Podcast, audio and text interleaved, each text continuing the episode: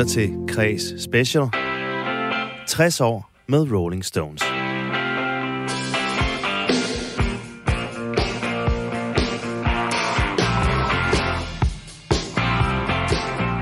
Velkommen til det tredje afsnit i Radio 4 serie om The Rolling Stones. Anledning til denne her serie, det er, at Stones i år kan fejre sit ikke mindre end 60 års jubilæum som band. Og det vil jeg mærke stadig som et meget aktivt og yderst populært band, der uden problemer kan spille for udsolgte stadioner over hele verden, selvom de to kernemedlemmer Mick Jagger og Keith Richards næste år fylder 80. Mit navn er Mikkel Falk Møller. Overfor mig der sidder journalist, forfatter, tidligere musikredaktør og nuværende international kulturkorrespondent hos Politiken, Erik Jensen. Velkommen, Erik. Tak skal du have, Mikkel. Og du er jo altså min medvært i den her 6 timer lange serie om uh, Rolling Stones. Og det er der jo ikke kun fordi, at du er en dygtig journalist, men også fordi, at du har en kæmpe stor kærlighed og viden til uh, Rolling Stones og har fulgt dem i 40 år efterhånden. Eller det er mere. Sandt. Det er sandt. Jeg har jo... Øh jeg har jo samme alder, som Rolling Stones har som band. Ikke, ikke de enkelte medlemmer. Det er, trods alt, det er trods alt ikke 80 endnu. Nej. Og i det her afsnit, der skal vi tage hul på Stones øh, i 80'erne, apropos 80. Øhm, og det var jo også her, hvor du så Stones for første gang live. Ja, det var det, det var det. Det havde jeg jo selvfølgelig haft lyst til i mange, mange år, men de var bare ligesom ikke. Altså, de var i Danmark i 73, så vil jeg huske, men der var jeg for ung, mente min mor til at skulle del- overhovedet overveje at deltage i den slags øh, optøjer. Så Glæder du om det? Ja, jeg tror, jeg forsøgte at, at sige, at det kunne være sjovt at overhus og bla bla og sådan noget. Mener, det var i Valby Rigskovhallen, der, Ja. der var en jysk koncert i hvert Mine fald. forældre var faktisk til den koncert. Okay, Ja. ja. jamen uh, vildt nok. Ja. Men ja, nej, det var no-go. Uh, den gik ikke. Um, det var for tidligt. Der kunne være noget få lov til at slippe afsted til gasolin og sådan noget, men uh, på samme tid. Men, Ja. men ikke sådan noget stort farligt udenlandsk. jeg fik jo samme problem nogle år senere i 1990, da de spillede. Der var, jeg- der var jeg 14, og det måtte jeg heller ikke få lov til at tage til København. Jeg boede i Aarhus på det tidspunkt. Ja, men altså, øh, ja, altså, jeg ved ikke, hvad skal man sige. Man, man forstår det jo til en vis grad godt, og jeg havde altså ikke nogen forældre, der havde den mindste øh, forkærlighed for, for Rolling Stones. Det var slet ikke noget, de kunne forestille sig at for min skyld at tage del i. Så det var, det var, det var simpelthen no Mm. Men så har vi jo taget revanche siden da. Det kan man roligt sige, ja. ja. Og lad os starte med, øh, med den første revanche. Det var altså i, øh, i 1982, fordi der spillede de i, øh, ikke i København, men i Göteborg på det, der hedder Ullevi Stadion. Og Kæmpe, kan kæmpe, kæmpe stadion, ja. Ja. Øh, kæmpe stadion i Sverige, hvor vi jo tog op mig og en, en gruppe kammerater og, øh, og havde en stor oplevelse ud af det. Og øh, for mig var det selvfølgelig fantastisk, at øh, Kim Larsen, min øh, ungdoms helt store held øh, fra Gasolin selvfølgelig, skulle øh, varme op for Stones med sit Jungle Dreams Orkester. Oven i købet med Frans Beckerli på guitar, som sådan en overraskelse, kan man sige. Så det var jo sådan lidt, man tænkte, hold da kæft, øh, både vi skal se Stones og Gasolin er åbenbart ved at blive gendannet. en stor, stor sommeraften i, i Jødeborg. Ja. Og, og Stones var selvfølgelig... Øh, øh, altså betagende, de var jo på, på en måde øh, stadigvæk i, i deres peak, altså hvor de var virkelig, virkelig gode live. Altså det må man bare sige. Stones er jo et orkester, som, som profiterer af, at de har spillet så meget. Mm. Der sker sjovt nok det for musikere, som spiller meget, at de bliver rigtig gode til det. Og, og Stones var på det tidspunkt et formidabelt liveband, der var virkelig knald på, og øh, ja, man, kunne, man kunne ikke rigtig have ønsket så meget bedre, hverken hvad angår setlisten eller, mm. eller bandets performance. Mm-hmm. altså, det er 40 år siden så, at du så Stones live for første gang, og dengang, der kunne Stones fejre deres 20-års jubilæum. Øhm, jeg tænker, altså, det kunne være spændende at høre sådan, eller sjovt at høre. Hvad tror du, dit yngre jeg ville have tænkt, hvis du dengang fik at vide, at du 40 år senere skulle sidde her i radioen og være medvært på Rolling Stones 60-års jubilæum? ja, nej, det, det, det var en utopisk tanke. Jeg tror slet ikke, det, det var slet ikke inde i vores overvejelser, at, at, at noget sådan kunne ske. Altså heller ikke med, med de andre helte, vi sådan havde Bruce Springsteen, som var et kæmpe stort nyt navn for USA, som nyt for mig i hvert fald, som var dukket op lige der nogle et par år tidligere, ikke? Mhm. Mm. Og, og som jeg også synes var helt fantastisk, og i øvrigt også så i Jødeborg første gang. Men altså, nej, det, det, var, det var slet ikke uh, inde på radaren. Altså, vi synes selvfølgelig, at en som Bob Dylan var elgammel. Ham ja. gad vi jo ikke at høre for at sige det som det er, ikke? For det var, det var simpelthen for gammel, ikke? Ja. Og jeg ved ikke, hvor mange år han er ældre end Stones, men det er ikke mange. Nej, altså han var, øh, han er født i 41, så øh, han par år har ældre, ikke? lige været omkring de 40, der er i 81. Ja, ja. Og det var, det var håbløst. Det, det kunne der slet ikke være tale om. Og, og interessere sig for. Og tanken om, at de der vitale unge drenge fra Rolling Stones, de skulle, øh, de skulle øh, blive sådan øh, et pensionistband. Det, det var helt out of the question, men man kan sige, at allerede dengang, øh, og på turen derop, og det vi talte om og sådan noget, var jo mytologien omkring Stones. Altså, den var allerede udtalt på det her tidspunkt, mm-hmm. at de var allerede en legende, ikke? Mm-hmm. Så, så, så kan man kan sige, selvfølgelig, øh, hvis vi havde tænkt os lidt grundigere om, og havde forestillet os det der med at blive gammel, men det gør man jo ikke, når man er 21 nej, nej. 22 år. Så, så det, det tænkte vi ikke på. Men altså, de var en legende, helt klart, og den legende kendte vi ud og ind. Ja, det var jo også, altså den turné var jo sådan lidt den sidste, øhm, inden at det blev sådan fuldstændig mega stort, altså hvor de fik nye bandmedlemmer ind, og de fik lavet de her vanvittige store scener, og, og med øh, stroboskop og laserlys og øh, hornsektioner og danser og øh, alt muligt. Ja, jeg vil godt være fræk at sige, at det var måske den sidste turné, hvor det var musikken, der var i højsædet, og ikke eventet, som det ja. kom til at hedde senere, hvor, hvor alt skulle opskaleres. Mm-hmm. Uh, vi sluttede sidste afsnit af med at, at snakke om uh, Rolling Stones i slutningen af 70'erne, og der fik de altså et kæmpe hit med, med albumet Some Girls. Um, men hvordan er det så her i 1980 med Rolling Stones? De udgiver to albums uh, kort efter hinanden, Emotional Rescue i 1980, og så Tattoo You i 1981. Ja, de, havde lige så, de havde lige så travlt som i deres pure ungdom, men altså, øh, der er jo utrolig meget, som vi også har talt om tidligere, mytologi omkring Rolling Stones, og også omkring mm-hmm. deres plader, og de her to plader, siger rygtet jo, er egentlig et skrab sammen af ting, der var skrevet og, og også øh, indspillet tidligere, for så vidt, så måske nok lige blev vredet lidt igennem med maskineriet, men altså, det er jo, Emotional Rescue er jo en plade, som lyder som øh, øh, Some Girls 2, havde han sagt, ikke? altså man har fat i mm. nogle af de samme ting, altså discoen og det lidt mere funky udtryk, øh, New York-beatet, kan man kalde det, ikke? Altså, det var, det var det, som Mick Jagger gerne ville have, at, øh, at man også skulle repræsentere i hvert fald, ikke? Mm-hmm. Øh, og så selvfølgelig også øh, den anden side af Stones, altså den mere beskidte rock, som de så i den grad øh, kom tilbage til på Tattoo You, kan man sige. Ja. Hvordan øh, blev de modtaget på det her tidspunkt her? Altså, fordi Øh, så Rolling Stones, du siger, at de var legendariske, altså, og de havde eksisteret i 20 år. Altså, det blev, det blev en stor succes, især på grund af Start Me Up, ikke, øh, som vi jo kender. Ja, Tattoo You øh, blev og... en kæmpe succes. Emotional mm. Rescue ikke helt så meget, men, men Tattoo You var ligesom sådan, hvor man tænkte, og det, jeg kan også huske, at jeg selv med den plade tænkte, gud, de er jo interessante igen, ikke? Fordi jeg havde haft sådan lidt, som jeg også sagde i sidste afsnit, en lidt en downer ting med Rolling Stones. Jeg havde også læst en interview med Mick Jagger, som gjorde utrolig stort indtryk på mig omkring den plade, der hedder It's Only Rock and Roll, hvor han sagde, at han var pisse glad med rock and roll. Det var bare for, at man skulle synge et eller andet lort, ikke? og sådan noget. Altså, hvor han virkelig talte ud, og først for egentlig antydede det, der kom lidt senere, at han var dødtræt af hele det her rock and roll cirkus, og egentlig ikke gad det med, han havde slet ikke nogen... Øh, han havde slet ikke noget øh, hjerte for det mere. Jeg kan huske, at øh, den der interview i det engelske magasin, tror jeg det var, sagde, But Mick, it's only rock and roll. Yeah, and that's a problem, var svaret.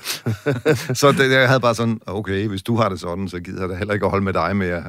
Agtigt. Så, øh, så jeg havde været sådan lidt uh, on and off, men med, med Tattoo You, så var Skatter Lov, jeg var tilbage igen, fordi uh, ja. der kunne jeg godt høre, at uh, de havde samlet sig om, mm-hmm. om det, de egentlig kunne. Mm-hmm.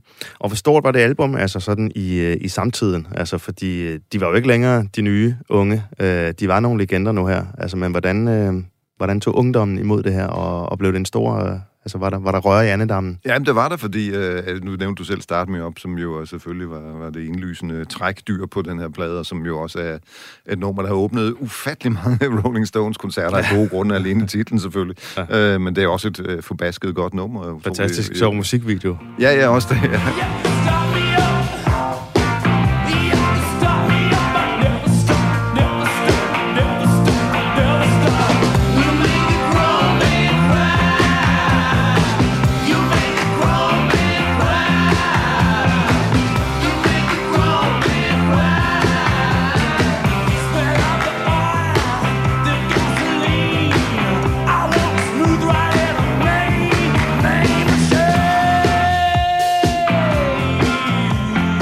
Så ja, den, den gik ind, og den, jeg tror også, det man kan sige med den her plade var, at den var så heldig at lande i sådan lidt et tomrum, et ingenmandsland. 80'erne var ikke rigtig begyndt endnu. Der var virkelig ved at ske en masse ting. Uh, punken var blevet til New Wave, og der var nogen over i Dublin, der hed U2, som virkelig for alvor begyndt at røre på sig og spillede en uh, drømmeagtig koncert på Roskilde Festival samme mm-hmm. år, altså i 82. Så der var ved at ske uh, rigtig mange nye ting, og unge bands piblede frem omkring Rolling Stones, men de har lige mm-hmm. et momentum her i starten af 80'erne, hvor de kunne lige genindtage scenen, ikke? Mm-hmm. Øh, og, og sætte, øh, sætte skabet på plads og vise, hey, det er stadigvæk også der er den, ikke? Ja. Så det var sådan set... Øh, indiskutabelt. Også fordi de så ud på den måde, de gjorde, og opførte sig på den måde, de gjorde på scenen og sådan noget. Mick Jaggers vanvidspræstationer ja. og øh, fysiske udladninger var jo i den grad også til stede, så, og det var sådan, sådan, sådan lød pladen jo også. Den var rå, og den var fed. Den var... Ja, den havde den rigtige lyd til den rigtige tid, så um, nej, jeg, jeg, så, jeg husker ikke at have nogen hanks på den plade og tænke, mm. ah, det, som jeg havde haft med Emotional Rescue, som jeg faktisk købte, mm. fordi jeg skulle lige prøve at høre, hvor, hvor Stones ender og sådan noget. Og det må jeg om. Vi var ikke lige på samme bølgelængde på den i hvert fald, men det, det kom vi så igen på Tattoo You. Ja, og hvad så med altså, den her koncert her i, uh, i Ullevi, Ullevi Stadionet i, i Göteborg? Hvornår fandt du ud af, at de skulle spille der? Altså, det, er jo, øh, det kunne godt være svært dengang for internettet, og, og hvordan, altså, tog du så op med nogle venner, eller hvordan? Ja, vi øh? kørte, jeg kan huske, vi overnattede på en eller anden skole, eller sådan noget, hvor nogen kendte nogen, som havde... Men der var intet. Altså, det var bare huske skuffelsen, der vi efter den der koncert. Og vi var pinligt ædru, for det var jo ligesom i Sverige, og vi var også skuffet over, at man ikke kunne få øl, eller hvad det. Sådan husker jeg det i hvert fald, det kunne man ikke rigtig. Og kom hen på den der åndssvage skole, og vi havde kørt hele dagen jo derop, og så var det bare, at vi kunne sove på et gulv i et klasseværelse, simpelthen. Ikke? Så, så det var en hård tur. Øh, jeg må indrømme, jeg husker faktisk ikke det med, hvordan fanden... Øh, Mm. Ja, men altså, vi læste jo alle de her musikblade hele tiden, altså også de danske, øh, som der var flere af den på det tidspunkt, Rock City og MM, og, og, og så, så var der selvfølgelig øh, politikens øh, søndagsavis, der ja. var annoncer for koncerter jo, øh, i, i stor stil, så ja. det var som regel der, vi opdagede, når der skete noget. Ikke? Ja. Det, det var faktisk aviserne. Mm-hmm.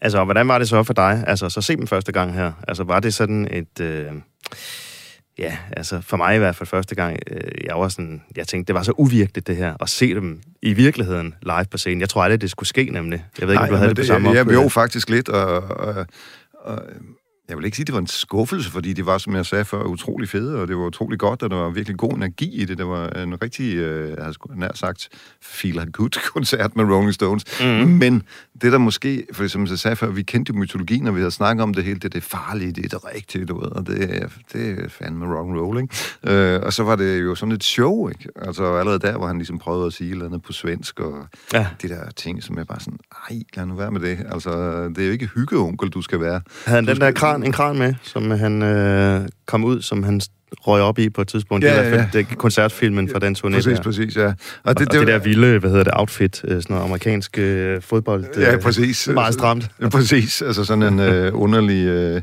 sportsagtig udgave af Elvis Presley sparkedragt eller sådan noget. øh, der var mange ting, som undrede mig i hvert fald der, hvor jeg tænkte, jamen, hey, altså Slap nu af. Du er Mick Jagger, det er faktisk rockmusik. Det er ikke øh, et eller andet, øh, du ved, øh, hvor det vilde show, du er, du er kloven i. Altså, så det, det var på den måde lidt underligt. Altså, det var som om, at, at inde i det show var der en vis distance til den her mytologien, altså, som de formentlig også selv var dødtrætte af. Ikke? Altså, nu var Keith jo endelig blevet clean, og stoffer var endelig ikke et stort problem, og, og så videre. Og Mick Jagger mm-hmm. havde jo bestemt sig for, at hvis de efter de 70'ere virkelig skulle nå nogle vegne, så skulle der fandme også ryddes op i den her butik. Ikke? Nu skulle der strammes op, og man skulle være clean, og man skulle kunne sit shit. Altså, mm-hmm. Det skulle være godt. Og det var det så også. Altså, musikalsk var det second to none. Men det undrer ja. mig lidt, at med det der show, det havde det faktisk lidt stramt.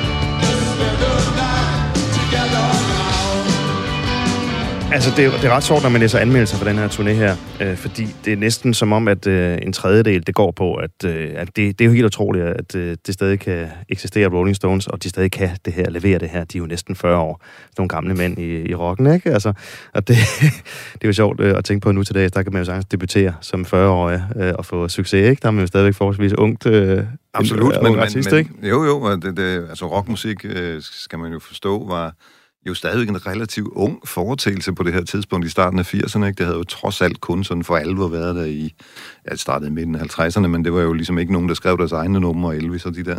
Ja. Og, så, så det var jo egentlig kun noget, der havde været sådan stort fra midten af 60'erne og så frem, ikke? Så, mm-hmm. så det var jo ikke, det var stadigvæk en ung musikform, og det var stadigvæk øh, nogen, man sådan betragtede som sin sine ligesindede, eller nogen, der, en slags talsmænd for os, eller sådan noget mærkeligt. Øh, sådan tror jeg, vi så på, på rockmusikere dengang. Ikke? Altså, ja. De var ligesom vores ja, talsmænd, kan man godt sige. Mm-hmm. Og det der med alder, det synes jeg, vi skal tale lidt mere om øh, lidt senere i, i det her afsnit her, eller, eller næste afsnit om 90'erne med Rolling Stones, fordi de har jo altid sprængt rammerne for, hvor gammel man kan tillade sig at være inden for rocken, ikke? Der har de ligesom altid lagt barn, at øh, selvom man er næsten 80, så kan du stadig komme ud og lave det her, ikke nu her? Jo, altså Keith Richards har jo selv sagt til mig en gang, at øh, jamen, hold nu kæft med det der, altså de gamle bluesmestre, som med dem jeg er, det var mine idoler, øh, de, der var jo ikke noget problem i, at de var 100, mellem 100 og skændt ud, tror jeg, han mhm. sagde, ikke? Altså, det, det er jo rigtigt. Ja.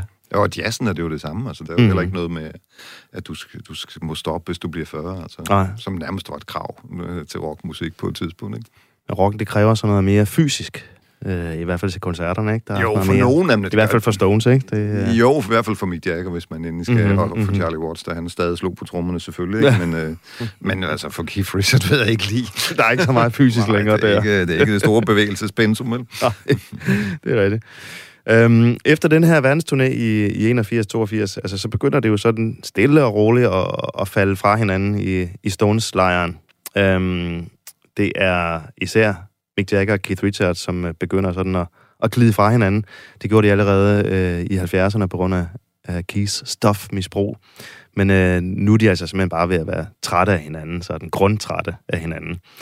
Øhm, og det bliver især også øh, båret frem af, at øh, Mick Jagger han jo går lidt om ryggen på de andre Rolling Stones-medlemmer, og de skal lave en ny pladekontrakt, og så får han lige øh, fedtet ind, at han også vil lave et soloalbum, uden at fortælle det til de andre. Og det bliver Keith altså rasende over. Ja, ikke alene øh, glemmer han at fortælle det. Han øh, siger jo heller ikke noget om, at det faktisk er en temmelig utrolig lukrativ øh, pladekontrakt, han har scoret sig hos øh, Sony. Han har fedtet sig ind hos øh, Sony Musics direktør, og det Ja, Keith er fuldstændig, du siger, fuldstændig gået spåne over det. Ja, altså han er så rasende, at han kalder det for den tredje verdenskrig. Ja, Et sammenbrud i Rolling Stones historie. Ja, det, det er virkelig hæftigt, hvad der sker, især hvis man øh, indimellem kan være så heldig at støde på nogle avisartikler fra den engelske boulevardpresse på det her tidspunkt. Mm-hmm. Der skal der lov for, at Keith Richards fik øh, sagt nogle helt vanvittige ting til, ja. til medierne. Altså, han var fandme sur. Men, men altså, altså, hvad er det egentlig, der går så galt? Altså, at lave et soloalbum, kan det virkelig være med til at, øh, at næsten ødelægge Rolling Stones? Altså, hvorfor flipper øh, Keith sådan ud på Mick, og hvad er det, der sker her i, øh, i midten af 80'erne? Hvis vi skal prøve at se lidt på det med, øh, hvad skal man sige, afstandens øh, beherskelse, så, så er det vel noget med, øh, som... Øh, som Keith jo selv fortalte om, da han så endelig blev clean der sidst i 70'erne, så var han tilbage ind og tage en ledende rolle igen i bandet. Han havde jo ligesom bare sejlet rundt i sin egen uh, junk-verden i de der 70'er. Men nu er han clean, og han vil tilbage og også have siddet ved i førersædet af det her band, sammen med Mick Jagger selvfølgelig. Uh, Mick Jagger havde jo taget sig fuldstændig af økonomien og alt andet i hele den periode, hvor Keith uh, havde været ude på de vilde våger. Mm-hmm. Uh, men den der magt, som uh, Mick der havde fået, vil han ikke give fra sig. Han vil simpelthen ikke dele det rigtigt med Keith Richards, og han øh, ifølge Keith Richards i den her bog, som vi har snakket om et par gange live, hans øh, selvbiografi, ja. så øh, var det sådan på møder i, hvad skal man sige, direktionen i Rolling Stones, at, at Mick Jagger sagde til ham, hold nu din kæft, Keith, du er dum at høre på, og sådan noget. Ikke? Altså, han følte sig virkelig dårligt behandlet af sin gamle kammerat her, ikke?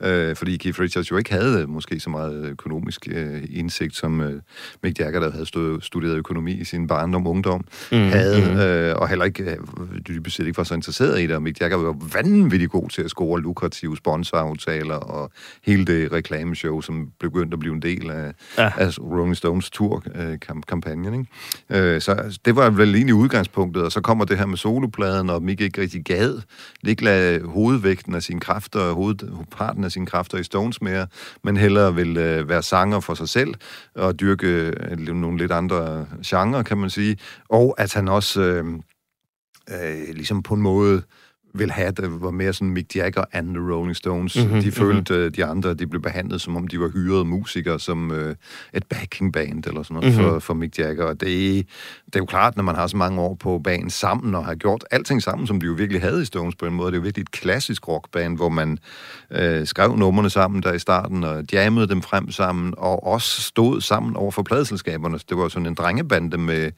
uh, beskidt tøj og, og store solbriller på, der stod over for de der ja. pladselskabsdirektører. Ja direktør i, i bandets ungdom. Så derfor for dem var det, det var forræderi, ganske enkelt. Ja, okay.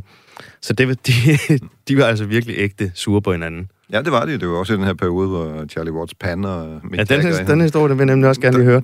Hør det, fordi altså, øhm, altså det, det er jo, der, altså, der er jo både, hvad kan man sige, det her skænderi, eller fejde her mellem Mick og Keith, øh, men der er jo også noget midtlivskrise, som ikke kun rammer Stones, men andre øh, af deres jævnaldrende rock- og pop-kollegaer i, øh, i 80'erne. Altså, men der er også den her store altså, øh, Live Aid-koncert, hvor man samler penge ind til, øh, hvad hedder det, de nødstede i øh, Etiopien, øh, verdensbegivenhed, hvor der er en milliard tv-serier eller et eller andet. Alle de store står og spiller, de får endda samlet lidt Zeppelin og alt muligt, men, men Rolling Stones, de gider ikke engang at optræde til det her. Altså, der optræder de hver for sig. Mick øh, med Tina Turner øh, i London, eller Philadelphia, og, eller i London, tror jeg det er, og så Ronnie og Keith, de spiller med Bob Dylan i, i Philadelphia. Så der må virkelig have været noget, som der ikke kunne klinkes sådan lige så nemt. Nej, nej, der var, der var jo øh, virkelig ondt blod, og som jeg sagde før, at de ting, Keith Richards sagde om Mick Jagger i de engelske medier, var hårde. Altså, det var virkelig brutalt. Det var virkelig ja, hvor man tænker, okay, så må du vist lige slappe af. Ikke? Altså, øh, og hvor Mick Jagger var meget mere diplomatisk i de ting, han sagde, at han bare var lidt træt af det, og at, at han stadigvæk synes, at Keith, uh, Keith var en fantastisk kammerat, og mus, han beundrede ham og havde ærefrygt for ham nærmest, ja. men de var bare slidt, og det var slidt op. Det var ligesom det, han gik ud og sagde i offentligheden. Ja. Ikke? Men den anden fyrede jo bredsider af, om hvor altså øh, ond og Aha. dårlig kammerat. Og jeg ved han, ikke, hvad. han har virkelig skulle, skulle æde meget fra, fra Keith det, Jagger. Det har han, det har han altså virkelig. Det, det er jo faktisk utroligt, at det hænger sammen stadigvæk. Ikke? Men, men altså, du har ret, den her Live Aid øh, på Wembley Stadion, og den her, det var jo sådan en satellit-ting, hvor man øh, altså, hele verden kunne blive publikum hjemme på tv-skærmen. Jeg sad ja. selvfølgelig også selv og så det. Og, ja, det gør jeg også. Ja. Og man kan jo, der var jo helt tydeligt, at Mick Jagger ville noget andet end Stones. Mm. Han, ville jo, han var sammen med David Bowie og, og mm. Tina Turner der, og Dancing in the Streets, og han var ja. jo vild med David Bowie. Han beundrede David Bowie som ja. en af dem, som i 70'erne havde hans store bevågenhed, kan man godt sige. Han holdt ligesom øje med, hvad David Bowie gjorde for at lure nogle tricks af. Øh, og det var jo også sådan noget, Keith undrede sig om. Du får fandme Mick Jagger, du behøver sgu ikke at glo på nogen for at, at lære den her, ja. den her business. Øhm, men det, det gjorde han altså, og så du har helt ret i øvrigt, at øh, altså i 80'erne var det jo mange af de ikoner fra 70'erne, der kom ud i kunstnerisk krise, og Bowie var jo en af dem med, mm. med sit Let's Dance og, og Tonight, de der plader i, i 80'erne, som ikke lige, ja. som ikke måske helt var værdige til ham, og det samme skete jo så med Stones. Øh, helt klart en, øh, en midtvejskrise og en, en 80'er-krise, kan man roligt sige, ikke? Jo, altså sådan, øh, ja, David Bowie, men altså stort set en af dem alle sammen, altså Bob Dylan, øh, Lou Reed, øh, Eric Clapton, altså de laver nogle fæsende albums der i, i midt-slut 80'erne, hvor de sådan ikke rigtig rammer plet. Øh, det er som om, de er uden, øh, uden for tidens toneklang, og ved ikke rigtig, hvilken retning de skal ja. gå. Øh, hvad er det, hvordan kan det være, at de her gamle KF'er, eller legenderne her, efter 25 år i, i branchen, så begynder de altså at have lidt øh, problemer med at finde fodfæste. Hvad er det, der sker for dem? Jamen altså, dels er det selvfølgelig øh, en, en midtvejskrise. Altså, de er blevet ældre, og øh, der er jo det der forfærdeligt kedelige begreb i USA, der hedder Adult-Oriented Rock. AOR, som, er, som man har på radiostationer. Det er sådan noget Journey og Foreigner og sådan nogle. Eagles måske også? Og... Ja, de er sikkert også derinde under, ikke? Mm-hmm. Øh, og det, det er jo egentlig... Det er sådan noget rockmusik, som ikke støder nogen på manchetten, og det var jo virkelig ikke der, Stones skulle høre hjemme, for eksempel, eller nogle af dem, du nævnte, ikke? Mm. Øh, men, så det er den ene ting, tror jeg, de ligesom gik i den der AOR-fælde, mange af dem. Det skulle også være pænt, og man skulle forsøge at få et større publikum og alt det her, som, som pladebranchen gerne ville have. Der var virkelig gået volumen i, i pladesalget på det her tidspunkt. Det, det boomede jo simpelthen. Ja, der er jo kæmpe mange penge i det nu her, ikke? Netop, altså. netop. Så det var den ene side af det, tror jeg, og så tror jeg, den anden side var, at uh, der faktisk var et nybrud. I 80'erne skete skete der faktisk noget nyt musikalsk. Altså, der skete mange ting faktisk, men en af de helt store ting, der skete for rockmusikken, var jo, at synthesizeren blev det dominerende instrument. Altså, tangenter blev vigtigere end strenge, simpelthen. Øhm, i, det startede jo i England med bands som Depeche Mode og Spandau Ballet og så videre, og så videre. Altså, de her popbands, mm-hmm. som også på en måde havde et rock-udtryk øh, og spillede rock, men hvor, hvor gitaren slet ikke var the shit, om mm-hmm. så mhm. må sige. Altså, det, det tror jeg rystede mange af dem en del i, i deres grundvold, ikke? Okay, hvad skal vi nu stille op imod det der? Så og, de der 70'er rockguder, der står med gitaren ja, og lider den af i 10 det, minutter. Det, det var, var lige så... pludselig dage, simpelthen. Ikke? Samtidig med, var sket der så også noget på den anden side af den, hvor heavy metal jo lige pludselig blev en kæmpe ting med de her hairbands, som man kaldte dem, hair metal. Altså ja. Motley Crue, Guns N' Roses og så videre, så videre ikke? Som, som blev kæmpe store, og som jo også kunne fylde stadions på, på i 80'erne. Ikke? Så øh, der, der var pres på fra alle sider, og det var ligesom, at det gav en usikkerhed, hvad, hvad er det, vi skal? Og så en som Mick Jagger, der jo virkelig altid haft de musikalske radar ude. Hvad sker mm-hmm. der? Mhm. Hvor skal jeg hen? Og hvad, hvad er det nye? Hvad er det fede? Og sådan noget. Ikke? Øh, han blev forvirret af det, tror jeg. Hvor Keith jo bare sagde, vi er simpelthen nødt til at holde fast i dem, vi selv er. Ja. Og der var den kunstneriske konflikt jo. Så det var jo i trods alt ikke kun en, øh, en at nu er vi sure og trætte af hinanden, og vi er også blevet nogle gamle idioter, som hader hinanden, og du skal ikke bestemme mere, end jeg skal, bla bla. Og sådan ja, ja, ja. Der var faktisk jo også en, en reel kunstnerisk uoverensstemmelse. Helt sikkert. Øhm, du var lige inde på det, fordi jeg vil gerne lige snakke om de her soloplader, som de så laver, øh, både Mick og Keith. Øhm, øh, det skal vi tale om lige om lidt, men der er også lige den her sjove historie her, apropos midtlivskrise med Charlie Watts, fordi han er jo sådan denne her øh, figur i Stones, som har været den mest clean af dem alle sammen, har haft den samme hustru øh, lige fra starten af 60'erne, øh, og ikke sådan taget stoffer og haft udenomsaffære, og, og været virkelig sådan en gentleman inden for, øh, for rocken. Øhm, ret utroligt, at han kunne være med i Rolling Stones, og slet ikke interesseret i rock og pop, men jo mere interesseret i jazz øh, og blues, ikke? øhm, men selv han kommer jo ud på et sidespor øh, i et par år i, i 80'erne. Ja, det, det er jo ret sjovt med Charlie Watson nu, når vi taler om den her konflikt med Keith Richards og, og Mick Jagger, hvor han jo helt klart valgte Keith Richards side, fordi han også faktisk synes, at Mick Jagger var en forræder. Ja. Og det, det er ret sjovt, fordi senere er det jo sådan, blev det jo sådan lidt af, af Mick og Key, øh, undskyld, Mick og Charlie var det ene par i Stones, og Ronnie Wood og Keith Richards var det andet. Det var ligesom lømlerne, gadedrengene over for de her aristokrater, ja. trommeslagerne, sangerne. Ja. Men øh, det er rigtigt, at han øh, uansagelige årsager pludselig øh, synes, at nu skulle han altså også prøve det der med stofferne, som, øh, som de andre havde dyrket i årtierne tidligere. Og han kom faktisk ret langt ud og mistede, øh, tabte suten helt, og hvem hjalp Charlie Watts ud af det der? Ja, de gjorde ingen ringer end Keith Richards. Det er jo helt utroligt. Ja. Men han vidste selvfølgelig også, hvad det handlede om. Og, um, ja, fordi han røg jo faktisk på heroin. Ja, ja, altså, han røg nemlig på en. Det var alvorligt. Det var, ja. det var ikke godt. Det var det bestemt, ikke? Øh, og, og ja, ligesom alle andre, der har været på heroin, så øh, opdagede Charlie Watts jo også, hvor hæftigt det stof er, og at det tog magten fra ham simpelthen. Øh, mm-hmm. Han blev afhængig, og han øh, ja, havde svært ved at passe sine forpligtelser øh, det ene og det andet sted. Der og så var det jo så det, at hans temperament også begyndte at ja. blive påvirket af det. ja, fordi var det i Amsterdam eller et eller andet, hvor øhm, apropos det der med, at, at Mick Jagger gerne vil være Mick Jagger and the Rolling Stones, så siger han, where's my drummer? Han ringer ja. til ham om natten eller et ja, eller andet. Ja, det var der Mick og uh, Keith, som jo var, ikke var gode venner, og guden må vide hvorfor, men de var, altså, havde så bestemt sig for at drikke sig ned sammen alligevel i Amsterdam. Uh, jeg tror, det var 85, og uh, det gjorde de virkelig. Uh, og Mick Jagger kan ifølge Keith Richards i hvert fald ikke tåle ret meget, så han var stangstiv, og klokken var blevet fem.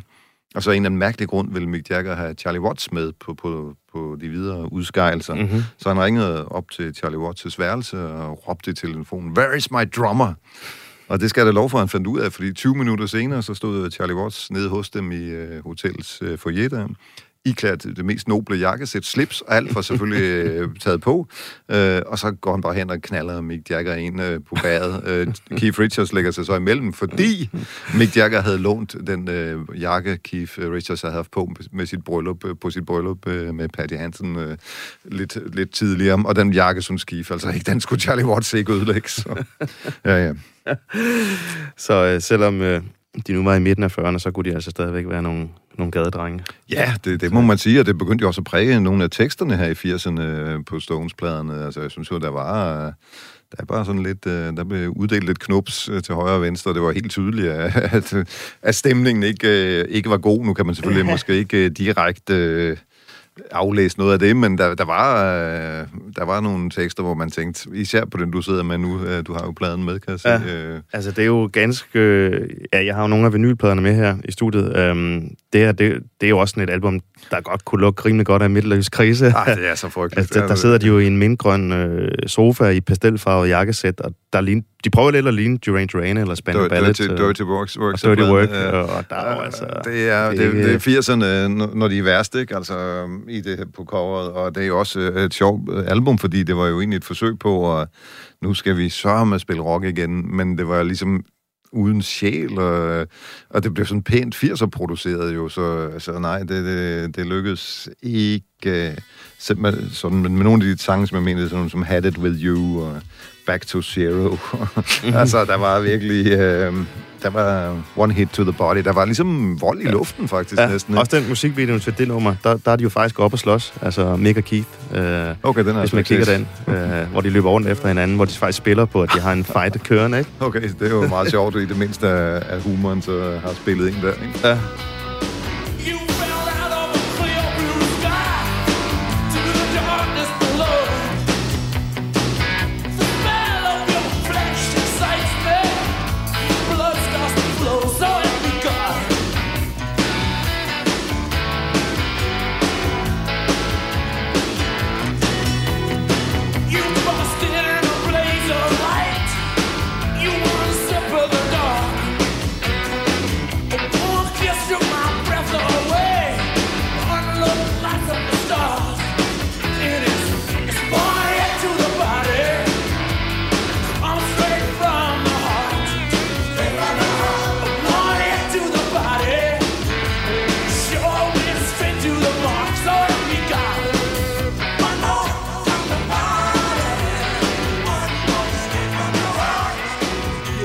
Og det album, det blev altså heller ikke nogen øh, succes for Rolling Nej, det kan man ikke sige. Det var godt nok en... Øh, lavpunkt. Ja, altså, der var jo Harlem Shuffle på, som skulle forestille at, at være det store hit og sådan, ikke? Men, altså, som en gammel soul-sang, som de lavede en version af, men, men det var bare som om, at hjerterne var, var ikke rigtig med i det, altså. Det, var, det lød sgu kalkuleret. Mm. Og, og Mick Jagger, han nægtede også at tage på turné med albumet der. Det var jo også med til at gøre Keith endnu mere rasende. Det er klart, der er noget, han elsker, så er det kommet ud at spille, ja, ikke? De, det er jo det, de- de skal, ifølge Keith, ikke? Og, øh, og altid har gjort selvfølgelig, og de har jo turneret med en sinds oprivende flid hele deres karriere, kan man sige. Ikke?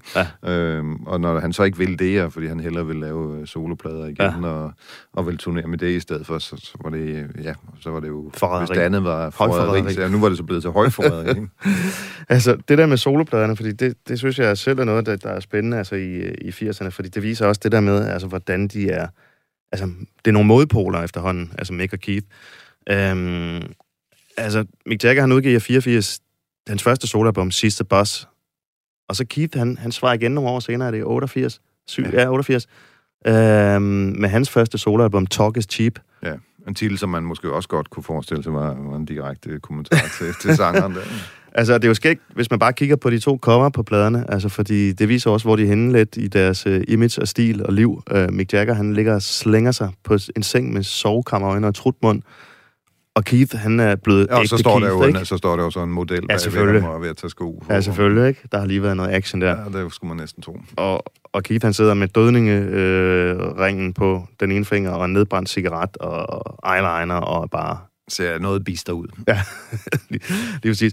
Altså, hvordan, øh, hvordan går det med, med de her plader? Hvad, altså, hvad er det for nogle soloalbums, de udgiver, de to øh, frontfigurer af Rolling Stones? Jamen altså, Talk is Cheap, synes jeg jo faktisk er, er det bedste Rolling Stones album, der ikke blev lavet i, i 80'erne, ikke? Ja.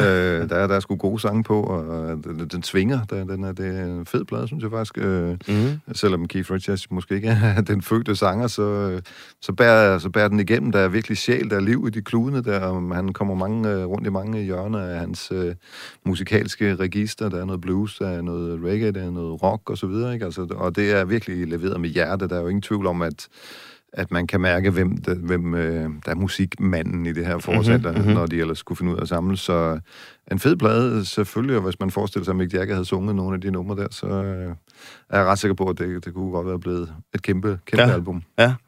Og hvad så med Mick Jagger? Altså, fordi det er jo øh, noget helt andet. Altså, han, han, øh, du siger, han var helt klart inspireret af, altså, af tidens toneklang i 80'erne, og han ville jo gerne selv blive sådan en ny slags øh, Michael Jackson, eller Bruce Springsteen, eller David Bowie, altså en, solo-superstjerne i eget navn, ikke? Og han prøver jo virkelig, og altså, der er jo blevet lavet nogle dyre videoer, og bliver spillet på MTV, og kampagner og så videre, der bliver kastet penge i projektet, og for Mick Jagger skudt op, ikke, som en, en superstjerne. Men det lykkes jo ikke rigtig, vel? Altså, det er jo om Nej, altså det, det er simpelthen for kedeligt, for dårligt øh, et produkt til- til det. Altså sangen er ikke god nok, og det er jo, det er jo en slags rockmusik, men det er jo også øh, meget mere poppet, end, øh, end Rolling Stones nogensinde har været, ikke? Og øh, ja, det er sådan noget fitness, fitness 80'er, 80'er pop-rock, kan man kalde det, ikke? Altså, øh, det er sikkert godt at lave noget workout, som det hed dengang til. Øh, Ja. Men musikalsk interessant er det jo ikke. Mm.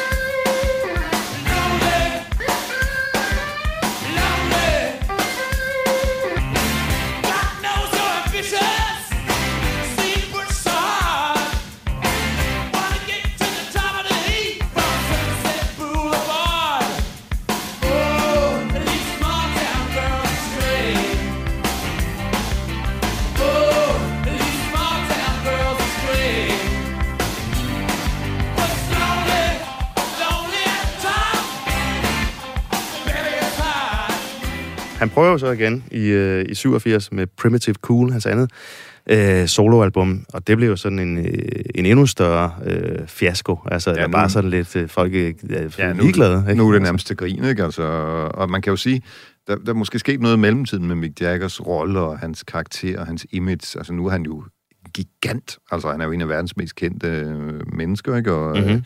og øh, hed Mick Jagger, der er jo også kommet den der sang, som øh, de lavede Maroon 5. Ja, ja, Move Like Jagger. Ja, ja, Ja, ja, ja. øh, Som, som er sådan en hyldesang, ikke? Og øh, han er virkelig et begreb på mange måder, ikke? Og øh, selvfølgelig, tror jeg nu, kæmpe, kæmpe, kæmpe stjernen i Rolling Stones. Mm. Øhm, så altså, men det var han ikke rigtig nu på det her tidspunkt, der var han jo bare sangeren i Rolling Stones, ikke? Og det var et band, og de andre var lige så vigtige på en måde, ikke? Ja. Skal man forstå. Så, øh, så jeg tror, han oversatte sin egen betydning også. og Han var ikke blevet et ikon endnu på den måde, han er i dag. Så også det gik jo galt for ham, ikke? Og så... Øh, Ja, at det, det, først og fremmest selvfølgelig, at det bare ikke var godt nok. Mm-hmm. Hvordan tror du, han selv havde det med det? Altså, han er jo en mand, som har brug for publikum øh, og opmærksomhed, og har et stort ego. altså, hvordan, hvordan øh, tror du, Mick Jagger, han havde det med, at han, han failede med hans øh, soloprojekt? Jamen det er, altså, han er jo alt for klog og alt for stor en, øh, en, diplomat over for sig selv til at gå ud og indrømme og holde der kæft noget lort. Det vil jo aldrig ske, men altså det, han kom luskende tilbage til Stones, siger vel alt om, øh, at han må, måtte se nederlag i øjnene simpelthen, og Mm-hmm. øh, man kan jo sige diplomatisk, øh, at de to, Keith og Richards, selvom de øh, ikke altid har det lige godt sammen, så gør de jo hinanden bedre selvfølgelig, fordi øh, Keith Richards er også bedre sammen med Mick Jagger, synes jeg, han er på sine soloplader trods alt. Mm-hmm. Så altså, øhm, det, det, nej, det, var- det var bare ikke godt, og det, det må have gjort ondt langt ind i den jaggerske sjæl, at, øh, at det ikke var ham, der var den alligevel. Ja. Og det var jo også... Øh, Og også Richards. selvfølgelig, ja, at, at det var Keith, der fik anmelderoser. Ja, lige præcis, ja, ikke? Øh, Han, blev, øh, altså, han fik faktisk gode anmeldelser ja. Ja. for øh, hans soloalbum, ikke? Ja, det var ikke øh, imponerende salgstal for nogen af dem, men øh, det er rigtigt, at Keith øh, fik i det mindste credit for, at det var, at det var godt. Og Han var true, og han var sådan sjælen, ikke? I Rolling præcis, Stones. og- Præcis, og det blev ligesom slået fast, og det må jo også have gjort ondt på Jagger et eller andet sted, ikke? Mm. At han stod der som den, som folk nu mente, var den kalkulerede, der sad med lommeregneren og kiggede på salgstallene og alt det der, mens øh, Keith bare synes det skulle være noget fed musik med sjæl i. Mm-hmm. Det sidste, Mick Jagger prøvede at gøre sådan for at, at få sådan sat sig selv op som denne her super solo-stjerne, det var jo, at han tog på en, en turné, øh, han spillede i, i Japan. Øhm, men øhm, altså, det blev ikke... Han skulle have haft en verdensturné, men øh, de fandt ud af, at der var faktisk ikke billetter i ham heller ikke. Nej, altså, altså allerede i 70'erne var der jo sådan en ondskabsfuld saying, der hed Big in Japan, og hvis man var big i Japan, så var det nok, fordi man ikke var der andre steder, og det var jo det, han blev, og det...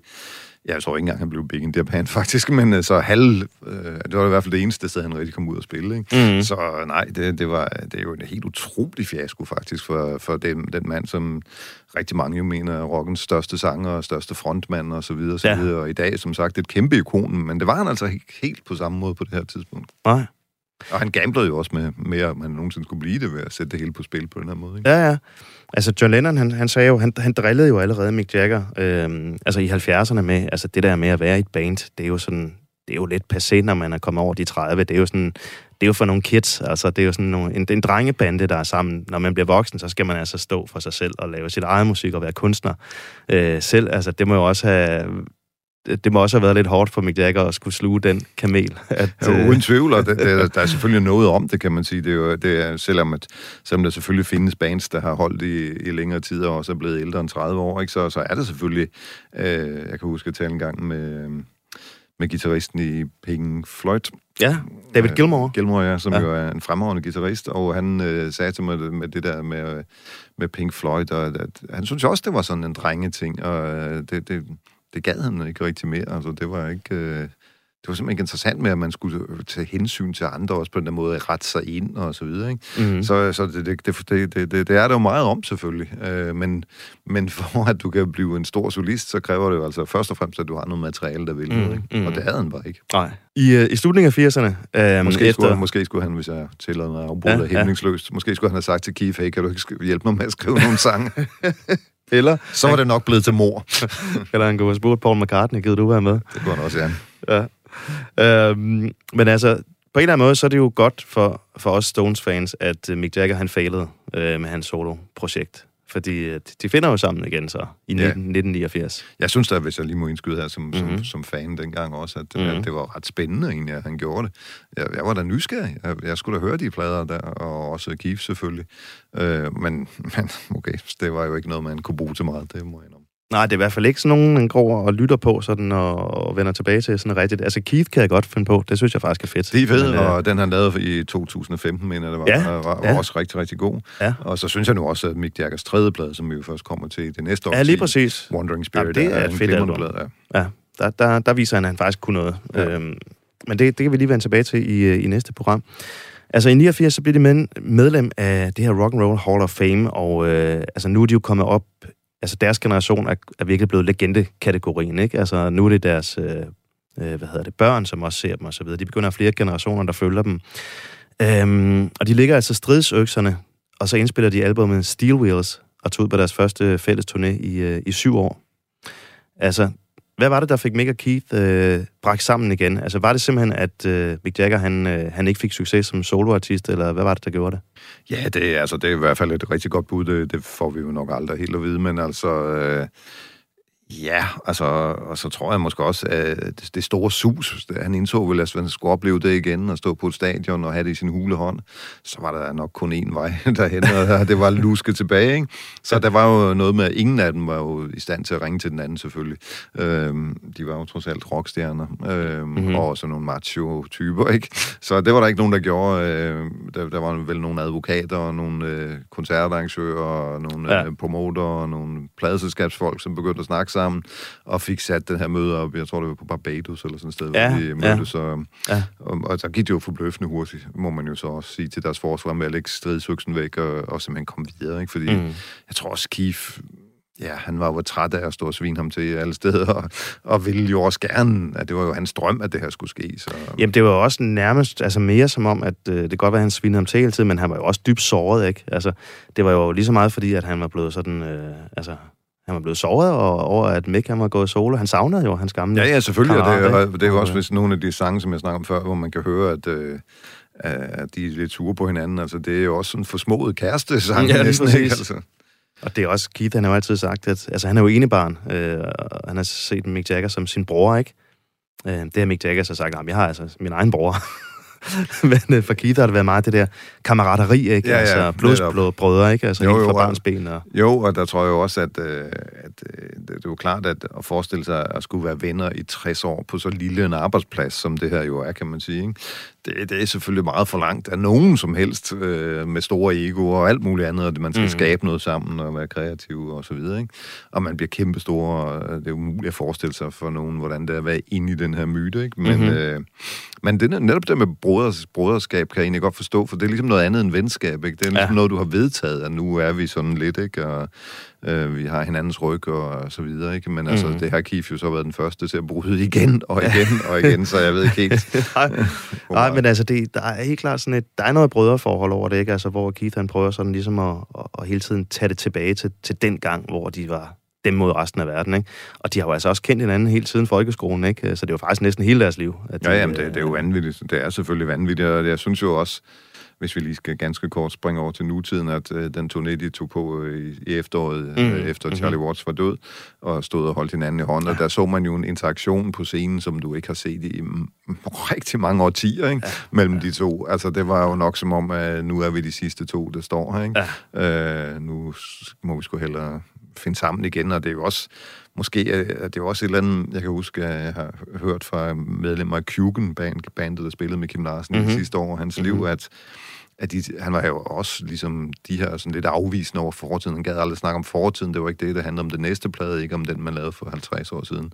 Men til sidst i sit liv var det ligesom om, han er begyndt, nu kan jeg ikke lige finde på andet udtryk, at appreciate påskøn, ja, ja. Øh, at skolebørnene øh, gik rundt og sang Kim Larsen sang og alt det der. Ja. Øh, og det, den, øh, den glæde hører vel også til det, at man bliver gammel nok til at ture og se i øjnene, hey, det er faktisk også der har skabt det her. Mm-hmm. Det tror jeg også gælder for, for Stones. Ja, helt sikkert. Ja, der er meget rørende sekvens på den, den første koncert der efter Charlie Watts døde, der hvor Keith han nærmest står og klamrer sig øh, op af, af Mick og holder ham i hånden i så næsten lige lidt for lang tid. Netop, det bliver, men det er jo typisk Keith, og det bliver, det bliver ja. pinligt, ikke? Og så, oh. det gjorde den her strid jo også. Og... Øhm, Erik, vi skal til at runde, runde 80'erne af, altså, og det slutter jo med et kæmpe brag. At det er meget sjovt, fordi det er nærmest som om hvert 10 i Rolling Stones indtil videre slutter med sådan et eller andet gigantisk brag. Øh, og det gør de jo altså igen med, med Steel Wheels. Um, deres første album i, i nogle år, og det er jo især båret frem af, at de er ude at spille live igen. Altså deres første turné i, i, i syv år. Det er måske ikke så langt nu til dag, så holde pause, men dengang var det jo kæmpe stort. Altså, det er jo nærmest som om, at øh, de var blevet helt opløst og kommet tilbage fra, øh, fra månen, ikke? Jo, øhm, i den grad. Og det, jo, fordi som vi har snakket flere gange, at turné virksomheden har jo hele tiden været vild i Rolling Stones, så det var selvfølgelig øh, Sådan second coming. Ja, ja, de havde været væk så længe. Mm.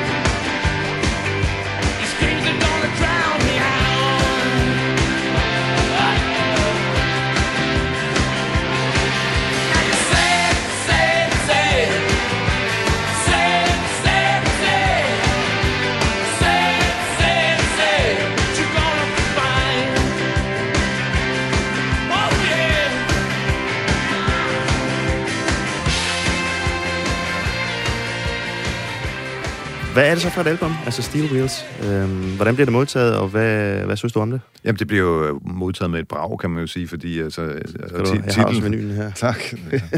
Det er altid dejligt at sidde med en plade. Ja, det er det. det, er det. Men, men altså, coveret og, og titlen siger selvfølgelig på en måde det hele Steel Wheels. Nu er vi på skinner igen. Nu, øh, nu, er, det, nu er det hårdt igen. Hårdt mod hårdt. Nu er det øh, togets øh, hjul mod skinnerne. Det er simpelthen rock and roll. Det, det slår gnister Mhm. og så videre. Og, og det er jo også den type album, det er. Det er jo et øh, album, hvor nu skal de virkelig vise, at... Øh, at den er tilbage, gnisten er tændt, og øh, de er tilbage i smedjen og, og laver rock and roll. Øh, og det gør de også, altså det er jo en plade, som, som er sådan lidt todelt, kan man sige. Jeg synes, rocknummerne på den fungerer virkelig fremragende. Balladen er måske Mm-hmm. knap så god, men sådan er det egentlig ret tit på Stones-pladerne. Så de har jo virkelig været utrolig gode ballader, men øh, lige præcis på den her, synes jeg ikke, at det måske er så, Mm-hmm.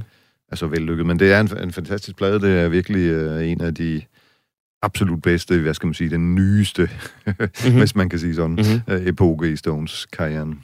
Den nyeste, som altså er næsten, i hvert fald over 35 år gammel. ja, præcis, præcis. På det her tidspunkt, der var du faktisk startet på øh, politikken.